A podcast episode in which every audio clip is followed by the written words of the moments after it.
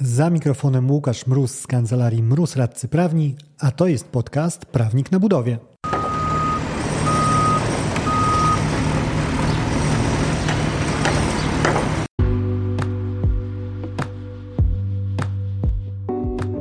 Z tej strony mikrofonu Łukasz Mróz, aka Prawnik na budowie. Ten odcinek to kolejny mikropodcast, czyli krótki strzał na konkretny temat. Po krótkiej przerwie wracam do omawiania rzeczy ciekawych, no, powiedzmy prawniczo ciekawych z wokandy sądowej, z rzeczy, które przeniosły się tam z placu budowy. I w tym odcinku Konkretnie spór podwykonawcy z wykonawcą i e, zamawiającym pospołu, czyli wiadomo już, że gdzieś tam jest solidarna zapłata wynagrodzenia w tle. E, spór ciekawy zarówno ze strony takiej technicznej, powiedzmy, prowadzenia robót, jak i z takiej strony czysto prawniczej, ponieważ doprowadził on, e, czy może inaczej, ta inwestycja doprowadziła do tego, że strony procesowały się w dwóch odrębnych postępowaniach i w jednym z nich e, podwykonawca usłyszał, że nie przysługuje mu kara za odstąpienie, kara umowna rzecz jasna, a w drugim usłyszał to samo wykonawca. Ale może nie przechodźmy zbyt szybko do finału. Zacznijmy od tego właściwie, cóż się stało. Budowane było muzeum, budowane było ku chwale ojczyzny i wzrostu kultury narodu. I w trakcie tego, e, tej budowy ona była o tyle specyficzna, że na tej samej działce jednocześnie prowadzone były e, dwie inwestycje. Jedna to było to muzeum, drugie to był inny zupełnie podmiot z innym zupełnie zadaniem. I okazało się, że e, występuje kolizja między robotami jednej i drugiej brygady. I był tutaj problem, ponieważ kolizja ta no, spowodowała, że podwykonawca, który ostatecznie później wystąpił do sądu, dostał hamulec ręczny swoich robót. Czy może był jednym z szeregu podmiotów, które pracować nie mogły, e, ponieważ okazało się, że e, ściana szczelinowa, która miała zostać wykonywana w ramach tej inwestycji muzealnej, tak to nazwijmy, i w ramach której e, podwykonawca między innymi miał wykonywać kotwienie, wchodziła e, w kolizję z kolektorem sanitarnym, który robiła ta, ten, robił ten drugi podmiot prowadzący inwestycję. I po długich naradach, dyskusjach e, stwierdzono, że no jedynym racjonalnym sposobem działania jest przyznanie pierwszeństwa te, temu kolektorowi, żeby ta ekipa zrobiła swoją inwestycję i dopiero wtedy muzeum miało e, ruszyć z tą swoją zablokowaną częścią.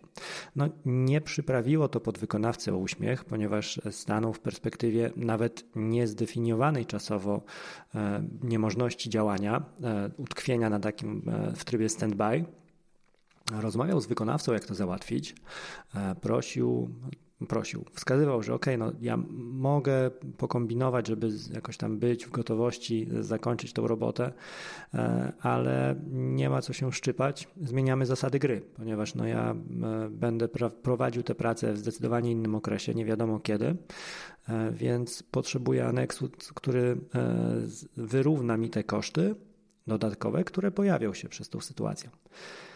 I wstępnie nawet bezwstępnie tam nie było za bardzo kwestionowania tego ze strony wykonawcy, że takie zmiany powinny być dokonane. No ale strony rozjechały się co do tego, jak konkretnie kwotowo i terminowo miałyby one wyglądać. Chociażby co do tego, mm, gdzie twierdził podwykonawca, że e, będzie wykonywał roboty w okresie zimowym, więc tu już rosną koszty, e, wydłuża się termin, na co wykonawca utrzymał, że no ale przecież to i tak miałeś założone w pierwotnym tym harmonogramie, że trochę ci zima złapie, więc o czym rozmawiamy. I tego typu historie, oczywiście stawki też właściwe wchodziły tutaj w grę, e, doprowadziły do tego, że strony nie były w stanie się porozumieć, e, nie, nie dochodziło wciąż do podpisania tego aneksu. Czas płynął. Nie wiadomo to było, kiedy skończy płynąć. E, I w pewnym momencie no już podwykonawca e, stwierdził, że katapultuje się z tej budowy, wciska ten przycisk eject, e, w tym przypadku w postaci oświadczenia o odstąpieniu od umowy. Złożył taki papier, powołując się głównie na to, że nie ma dostępnego frontu robót. No, ciężko pracować, nie, nie mając gdzie. E, było tam jeszcze troszkę właśnie odniesienia się do tego aneksu, który nie został podpisany i do innych jakichś drobiazgów, ale clue argumentacji, ten najcięższy kaliber działa, który wytoczył podwykonawca, to był właśnie ten brak przekazania frontu robót. Natomiast no, wystąpił rzecz jasna opór ze strony wykonawcy, który wskazywał, że słuchaj, e, to po pierwsze nie jest w ogóle okoliczność leżąca po mojej stronie, że wystąpił taki problem z projektowaniem bo, e, czy z kolizją, bo to nie ja byłem projektantem całej tej imprezy, to była inwestycja realizowana w formie buduj, więc tu nie ma mojej winy w tym, że doszło do takiej sytuacji. E, ponadto ty nawet nie skończyłeś robót przygotowawczych do tych właściwych prac, między innymi do kotwienia. E, w związku z tym, o czym my rozmawiamy, jeżeli nawet nie wykonałeś wszystkiego tego, co mogłeś, a punktami nawet wolnym trybem mogłeś, e, według mnie jako wykonawcy, robić część tych robót e, zasadniczych, już tych właściwych. I troszkę próbował wykonawca zawrócić pod wykonawcę na plac budowy, no ale zawrócił równie skutecznie jak kijem Wisłę i po pewnym czasie sam złożył też oświadczenie o odstąpieniu od umowy. I tak jak mówiłem, no temat e, sądy pochylały się nad nim więcej niż raz. I z perspektywy e, podwykonawcy ten pierwszy raz no nie był zbyt szczęśliwy, ponieważ mm, przewalił, mówiąc brzydko, przez trzy instancje, przez dwie instancje oraz Sąd Najwyższy, mówiąc, żeby, mówiąc ładnie, żeby zaraz ktoś nie chciał postępowania dyscyplinarnego wszczynać. E, I Zarówno sąd okręgowy, jak i sąd apelacyjny, a później sąd najwyższy stwierdziły, że e, nie było tutaj podstaw dla podwykonawcy do odstąpienia, ponieważ w tym pierwszym procesie z dwóch, które podwykonawca wytoczył e, wykonawcy, e, dochodził podwykonawca kary umownej za odstąpienie, bo miał ją przewidzianą na swoją rzecz. I poległ na tym, z tego względu, że sądy ustaliły, że to wcale nie on złożył skuteczne oświadczenie o odstąpieniu, ale że skutecznie odstąpił wykonawca. I później e, tą samą ocenę sądy e, powtórzyły w drugiej sprawie, w sprawie już nie o karę umowną, ale o zapłatę wynagrodzenia, ponieważ no, skoro siłą rzeczy doszło do, do sporu, były jakieś nieuregulowane należności, konkretnie wynagrodzenie e, w kwocie chyba milion 200 bądź 1 400 tysięcy złotych. I e, w momencie, kiedy wykonawca złożył swoje oświadczenie o potrąceniu, oczywiście skompensował to z, e, ze swoją karą umowną e, z tytułu odstąpienia. I właśnie drugi proces dotyczył wynagrodzenia. I w tym drugim procesie sądy, już nawet pomijając kwestię tego, że wskazywały, że są w ogóle związane mm, ustaleniami prawnymi z tego pierwszego procesu, co do tego, kto skutecznie odstąpił, to napisały, że nawet gdyby nie były, to i tak by się z tym zgodziły. I ważne rzeczy teraz, dlaczego właściwie nie chwyciło e, te zrywanie umowy przez podwykonawcę, bo zdawać by się mogło, że co jak co, no ale jeżeli siedzi człowiek na czterech literach, ponieważ pracować nie może, czas mu się ten przedłuża okropnie, aneksu nie chce z nim podpisać wykonawca, czy może inaczej, nie, nie udaje się panom dogadać. W dodatku e, nie jest w ogóle wiadomym, kiedy ta kolizja, która blokuje roboty, zniknie, no to czemuż miałby e, nie móc zerwać tej współpracy, czemu ma być tam przywiązany jak e, biedny burek do budy. Puśćmy go jak ptaka, niech idzie, leci na rynek i realizuje sobie inne roboty. Ale tutaj weszły mm, w grę problemy takie prawnicze, ponieważ e, podwykonawca kilka podstaw prawnych do odstąpienia sobie wrzucił. Jedną z nich było postanowienie umowne, które wynegocjował sobie, e, że będzie mógł odstąpić, jeżeli e, nie ma właśnie możliwości prowadzenia robót, czy tam nie udostępniono mu frontu robót, było w tym opóźnienie. W terminie X, bodaj 14 dni konkretnie to było, i będzie mógł odstąpić natychmiastowo, czy w czasie natychmiastowym. I tutaj sądy wskazały, no, że mamy tutaj problem, bo to uznały, że to jest odstąpienie umowne z artykułu 395 kodeksu cywilnego, a takie, oświat, takie mm, postanowienie umowne dla swojej ważności musi zawierać termin, w którym takie odstąpienie, takie oświadczenie o odstąpieniu może zostać złożone. A e, sądy przyjęły, że no niestety tam tego terminu nie było, e, bo z czym się w pełni zgodzę, no natychmiast to nie jest żaden termin w znaczeniu znaczeniu, w jakim wymaga tego przepis. To jest po prostu rzecz niedookreślona, twarde, trudna do złapania, a powinno być te, tego jed, ani jednego, ani drugiego elementu w takiej klauzuli nie powinno być, czyli niedookreśloności i trudności do złapania. I tutaj sąd właśnie wytknął, że, że ze względu na to nie może być uznane, że odstąpił skutecznie na podstawie odstąpienia umownego podwykonawca. I tutaj taki off-top troszkę dla części prawniczej słuchającej. E, orzeczenie no, do dodania sobie do e, tych stanowisk, które wskazują, że również przy odstąpieniu sankcyjnym, czyli powiązanym nie z zupełną dowolnością strony, ale z, z konkretnym wydarzeniem, też wymagane jest zastrzeganie terminu na, na odstąpienie oraz no, ciekawy przypadek tej konkretnej, e, tego konkretnego sformułowania, czyli nie myślmy, że natychmiast pozwoli ująć nam, że wpisaliśmy termin w umowę. A druga cała sfera prawnej podstawy takiej do odstąpienia, na który powołał się podwykonawca, no nie chwyciła z kolei, e, ponieważ e, tutaj odwołując się do artykułu 491 kodeksu cywilnego próbował podwykonawca salwować się również ucieczką, ale tu sądy mu wskazały, że no niestety e, tutaj akurat nie trafiłeś, ponieważ nie mamy winy w, w tym, że nie masz, termin, nie masz frontu robót ze strony wykonawcy. A w świetle tego przepisu, artykułu 491, e, musimy mieć nie tylko fakt, że druga strona daje ciała z wykonaniem swojego obowiązku umownego, ale daje ciała w sposób zawiniony. I ta cała sfera wydaje mi się bardzo ciekawa e, z perspektywy nawet już bardziej inżyniera myślącego o prawie na budowie niż, e, niż prawnika, chociaż dla prawnika też ciekawa jest.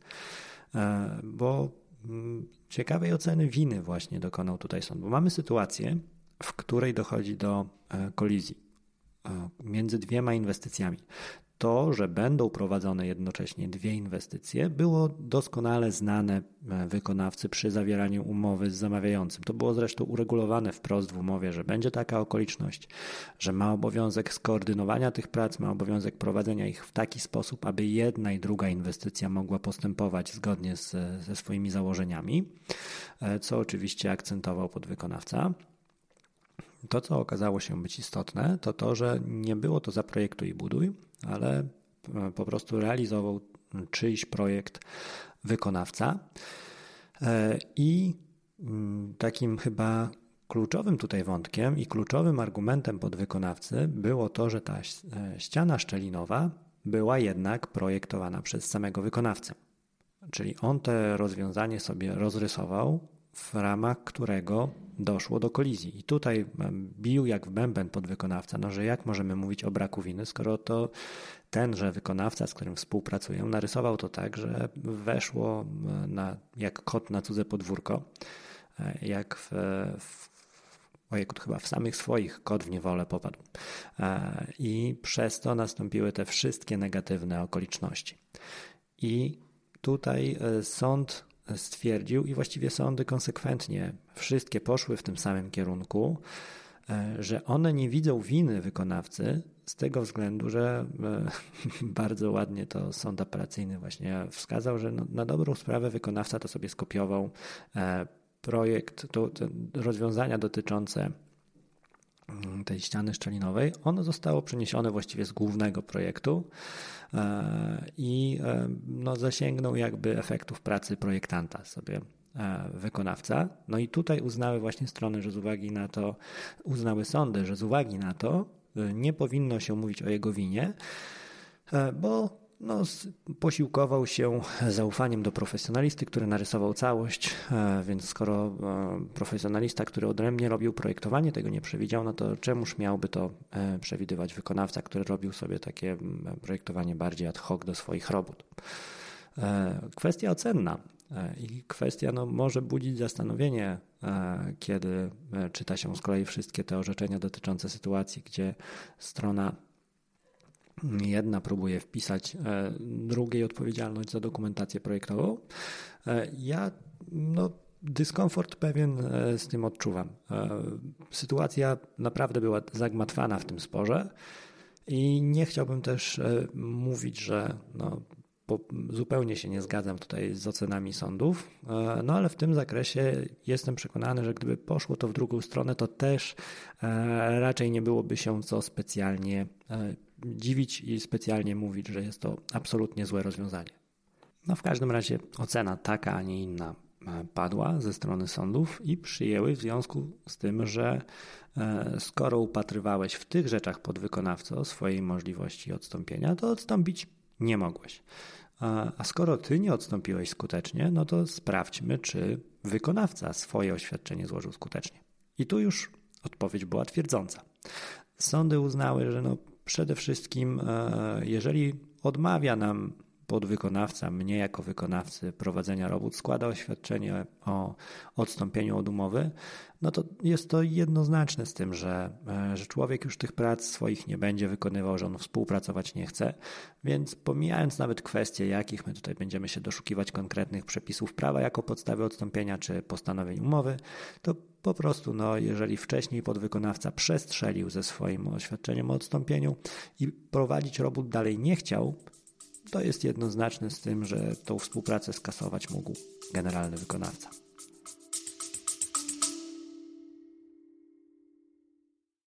Wracam na trasę szkoleniową. Z Akademią Kontraktów Budowlanych, czyli swoim autorskim szkoleniem, odwiedzę cztery miasta. 23 lutego Katowice, 13 marca Poznań, 19 kwietnia Warszawa i 10 maja Gdańsk. Wszystkie detale i szczegóły o rejestracji znajdziesz na stronie prawniknabudowie.com ukośnik Akademia. Raz jeszcze luty Katowice, marzec Poznań, kwiecień Warszawa, maj Gdańsk. Akademia Kontraktów Budowlanych, strona internetowa prawniknabudowie.com ukośnik Akademia. Do zobaczenia. I e, też ciekawych parę uwag, e, e, znowu, może tak inżyniersko ciekawych, co do tego, czym broniły się dwie strony. Ponieważ wspominałem już, że zarzucał wykonawca, podwykonawcy to, że on nawet nie skończył prac przygotowawczych które no, nie miały kolizji z tym, e, z tym kolektorem, który był budowany przez konkurencję. W związku z tym, no, cóż tu stawiasz się pod wykonawcą jako ten, który biedny pracować nie może, skoro nawet nie zrobiłeś wszystkiego, co możesz. I w samej nawet zakresie tej ściany szczelinowej tam część robót była do wykonania i tutaj jest ten właśnie ciekawy aspekt taki technologiczny, ponieważ co do tego nawet biegły się wypowiadał, ponieważ e, twierdził podwykonawca, że ze względów technologicznych wykonywanie na tamtym etapie nawet prac możliwych do realizacji było po prostu pozbawione sensu. Tak czysto funkcjonalnie to było coś, co i tak z dużym prawdopodobieństwem trzeba będzie zmieniać, modyfikować, e, co może ulec zniszczeniu przez ten czas wstrzymywania prac i tak dalej, i tak dalej, e, więc nie było racjonalnym działaniem w ten sposób. E, I w ten sposób podwykonawca wywodził, no, że on de facto miał tą blokadę na całość, a nie, nie było takich prac, które mógł racjonalnie wykonywać. I biegły zgodził się z tą oceną, wskazał, że rzeczywiście, panowie, to puszczać tam ludzi z robotą, no to wyrzucanie pieniędzy w błoto. Ale nie zaprzeczył też biegły, że faktycznie e, taki, taki sposób pracy, jaki wskazywał wykonawca, był możliwy. To, to było obiektywnie do zrealizowania. I sądy oceniły to w ten sposób, że no cóż, drogi podwykonawco, nie twoją rolą jest e, decydować o tym, czy to, co jest do wykonania, to będzie wykonane, czy nie. Jeżeli były takie prace, które faktycznie można było zrealizować, to powinieneś pofatygować się na plac budowy, a nie z niego uciekać i tę pracę zrealizować. Znowu, wydaje mi się, że ciekawa ocena, bo e, okazuje się, że racjonalność sobie, a takie formalne działania możliwe do, do podejmowania sobie. I tu wchodzimy już w wątek, do którego zmierza ten cały odcinek. E, zmierza, ponieważ e, zapytana publiczność moja kochana na Facebooku o to, o czym chciałaby usłyszeć, czy o miarkowaniu kary umownej za odstąpienie, czy o innym wątku, którego już nie pamiętam, zdecydowanie opowiedziała się za, za tym miarkowaniem kary umownej za odstąpienie. Widać, e, jakie są punktu, punkty bólu firm budowlanych. I karę taką za odstąpienie właśnie naliczył wykonawca, ponieważ no, siłą rzeczy, jeżeli nie trafił, tak jak mówiłem, nie trafił pod wykonawca ze swoim odstąpieniem, to trafił wykonawca. E, I e, sąd nie kwestionował tego, że podwykonawca miał te swoje tam milion dwieście czy milion czterysta przerobu, no ale skonfrontował to z taką samą kwotą, właściwie e, zbliżoną niemal jeden do jednego kar umownych, które przysługiwały wykonawcy i które potrącił on z tym wynagrodzeniem. I tutaj w sądzie pierwszej instancji, w sądzie okręgowym, dlatego poległ z kretesem, wykonaw, podwykonawca, przepraszam, i był bliski już wyjścia na 2-0 w tych całych swoich sporach z wykonawcą po uprzednim przegraniu już pierwszego procesu, ale uśmiechnęło się do niego szczęście bardziej przed sądem apelacyjnym, ponieważ ten sąd uznał, że mm, widzi tu e, pole do miarkowania tej kary. I pole takie do wysokiego miarkowania, ponieważ ściął ją do procent 16. Także z miliona e, trzystu z niewielkim hakiem e, zrobiło się do wypłaty milion na, na otarcie łez, milion wynagrodzenia pod wykonawcy za przerobione roboty. E, ponieważ ostatecznie sąd stwierdził, że jakieś tam 200 tysięcy tej kary widziałby do nałożenia na, na podwykonawcę. I to, co mnie skłoniło, żeby odcinkowo poruszyć ten wątek, to uzasadnienie, które wrzucił sąd, ponieważ jeżeli chodzi o miarkowanie, to sądy są e, dość powściągliwe, jeżeli chodzi o takie formułowanie kategorycznych wniosków do przerzucania między innymi sprawami. Zawsze to jest opatrzone zastrzeżeniem, że no na kanwie tej sprawy to może być tak, czy e, nie jest wykluczone, że dana okoliczność będzie podstawą miarkowania, czy w danych okolicznościach taka okoliczność może być podstawą miarkowania, a tutaj sąd podszedł do tego e, tak zdecydowanie bardziej prostolinijnie, prostoliniowo. Trzeba będzie sprawdzić. W każdym czasie, w każdym bądź razie podszedł, ojejku, bez bądź. W każdym razie podszedł zdecydowanie bardziej prosto, unikając jakiejkolwiek liniowości e, i wątpliwości z tym związanych i stwierdził, że mamy tu zapis bardzo rygorystyczny, jeżeli chodzi o karę. A zapis był klasyczny, ponieważ to było za odstąpienie od umowy 10% wynagrodzenia ryczałtowego brutto. E, I e, sąd właśnie wskazał, że takie ujęcie co jest no, czystą klasyką kontraktów budowlanych, bo przywija to się często, gęsto, właściwie no, w kilkudziesięciu wysokich procentach umów można e, znaleźć takie, taki sposób sformułowania. E, jeżeli nie mówimy w ogóle o wysokich 90 jakichś. E, I sąd stwierdził, że to jest bardzo rygorystyczne i bardzo rygorystyczne z uwagi na to, że, i tu pozwolę sobie na cytat, ustalenie jakiego, jakiegokolwiek uchybienia po stronie podwykonawcy, niezależnie od jego wagi i zakresu, w przypadku odstąpienia od umowy przez wykonawcę, dawało podstawę do naliczenia kary umownej w takiej wysokości. E, I zdaniem sądu to jest samodzielna jakby też okoliczność stanowiąca o wygórowaniu kary umownej i przemawiająca za jej miarkowaniem. No i to jest właściwie akapit, który skłonił mnie do podzielenia się tym wyrokiem, bo ta sytuacja będzie występowała naprawdę regularnie i właściwie możecie Państwo strzelać, że jeżeli już będziecie obciążani karą za odstąpienie, to taka sytuacja jak tutaj będzie miała miejsce. A co za tym idzie? No, no taki argument jak tutaj, taki wyrok można e, wykorzystać e, na swoją rzecz. Tutaj może troszkę wychodząc w sferę ogólnikową, e, jeżeli chodzi o skalę tego uchybienia, bo tutaj sąd jest taki dość E, z refleksją podchodzi do tego, że mamy, no cóż, e, karę uniezależnioną od wagi i zakresu naruszenia. E, czyli sąd tu się odnosi, że ok, to niezależnie od tego, z jakiego powodu odstąpisz, to będziesz karany. I tutaj rzeczywiście można oczywiście tworzyć takie rozwiązania, gdzie w zależności od stopnia naruszenia ta kara będzie mniejsza bądź wyższa, czyli jakieś tam bardziej rażące E, sytuację e, jakiegoś niezachowania e, skrajnie bezpieczeństwa, które doprowadzi do, do wypadku ze skutkiem niestety śmiertelnym, to będzie, będzie już takie rażące, a jakieś drobniejsze przewinienia, no to powinny być karane mniej, ale to, co bardziej tutaj mnie przychodzi na myśl, to jest zakres umowy wykonanej do, czas, do czasu no, odstąpienia. E, bo to jest coś, co w negocjowanych przez nas kontraktach staramy się umieścić e, notorycznie, czyli powiązanie e, tych 10%, 15% dowolnej innej stawki procentowej, którą ustalimy, nie z całym wynagrodzeniem, a z tym, co przerobione nie zostało.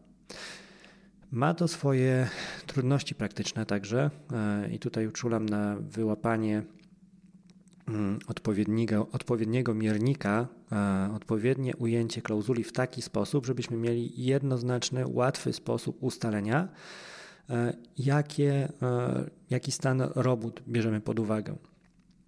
Mm, żeby można było ustalić, e, jeżeli już, bo zwróćcie Państwo uwagę, jeżeli idziecie w kierunku takiej kary za roboty, chociażby pozostałe do wykonania, wykonania na dzień odstąpienia, no to jeżeli chcemy taką karę naliczyć, jako strona naliczająca musimy wiedzieć, ile tych robót dokładnie było E, wykonanych. Jeżeli za niewykonane mamy, e, mamy karać drugą stronę, a to może być e, trudne, jeżeli chociażby no, coś tam w międzyczasie jeszcze się zadzieje, albo nagle wejdzie szybko wykonanie zastępcze, czy nie wykonanie zastępcze, a ma już dokończenie przez innego wykonawcę, które tutaj w takim kontekście bywa często mylnie nazywane wykonaniem zastępczym.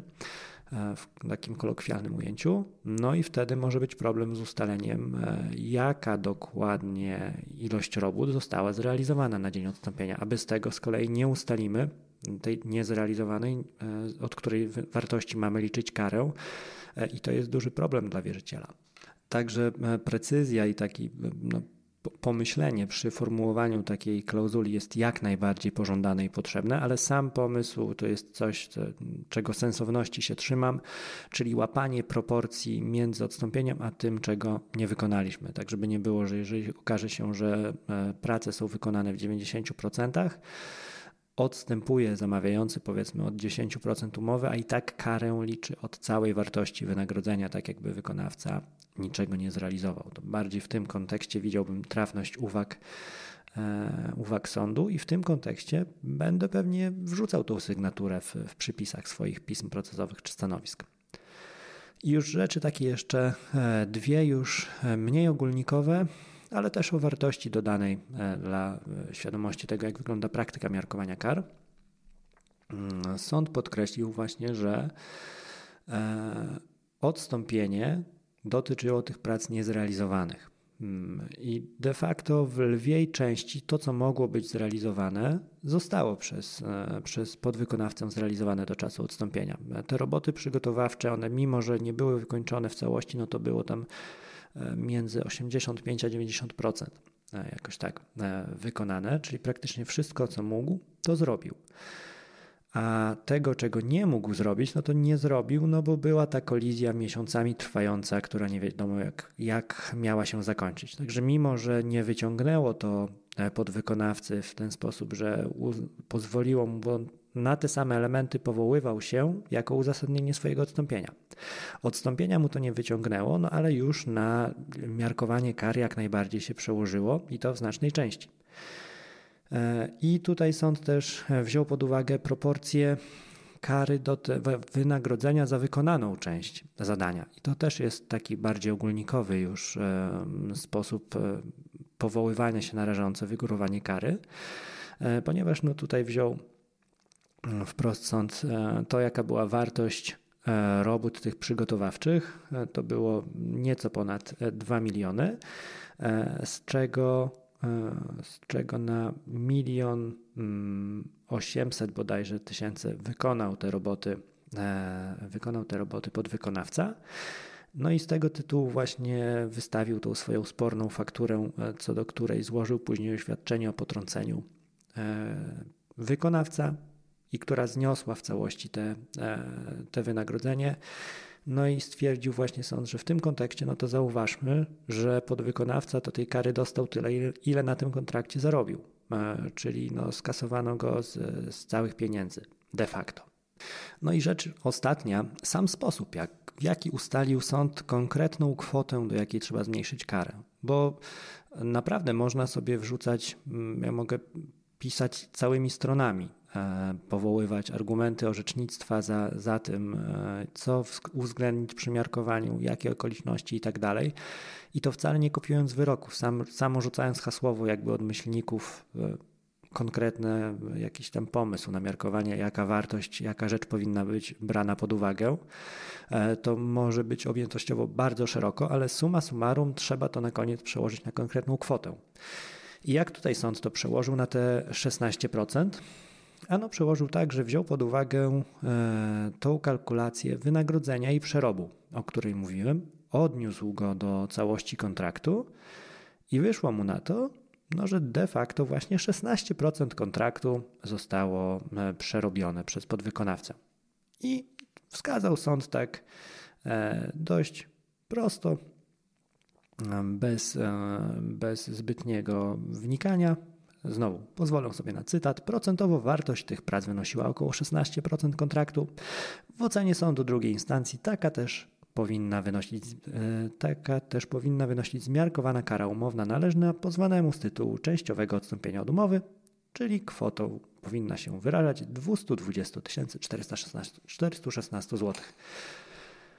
Czyli skoro podwykonawco przepracowałeś 16%, to zapłacisz karę w wysokości 16% tego, co w całości ci naliczono jakby zgodnie z umową. No i dlaczego nie 15, dlaczego nie 14? E, tak jak mówię, no trudno jest e, ta ostateczna liczba, czy może cyfra, nawet jeżeli bardzo się powiedzie dłużnikowi, który został obciążony karą, to jest taki wynik arbitralności i sądy też szukają jakichś tam rozwiązań, żeby podeprzeć sensowność tego, co jakoś tam swoim czuciem sędziowskim chcą wskazać. Tyle jeżeli chodzi o tę e, kwestię odstąpienia i kary z nią związane. Tak jak mówię, e, wątek wydaje mi się ciekawy zarówno jeżeli chodzi o taką e, project managerską praktykę prowadzenia, prowadzenia robót, szczególnie z perspektywy podwykonawcy, jak i prawniczo, biorąc pod uwagę kwestię właśnie tej skuteczności odstąpienia, czy kwestię miarkowania kar.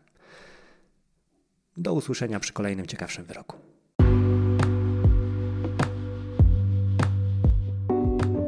Dzięki za odsłuchanie tego odcinka. Zasubskrybuj podcast, żeby nie umknęło Ci jakiekolwiek kolejne nagranie. Znajdziesz go chociażby na Spotify, w Google Podcasts czy Apple Podcasts. Jeżeli chcesz natomiast skontaktować się ze mną, znajdziesz mnie chociażby na LinkedIn wpisując w wyszukiwarce Łukasz Mróz, bądź też na Instagramie i Facebooku, gdzie dostępny jestem jako prawnik na budowie. W wersji bardziej klasycznej mailowo na mrozmałpa kancelariamroz.pl. Do usłyszenia w kolejnym odcinku. Dzięki za odsłuchanie tego odcinka. Jeżeli chcesz się ze mną skontaktować, możesz napisać na biuro małpa albo zadzwonić na 577 665 077. Znajdziesz mnie też w mediach społecznościowych. Na LinkedIn jako Łukasz Mróz, a na TikToku, Facebooku i Instagramie jako Prawnik na Budowie.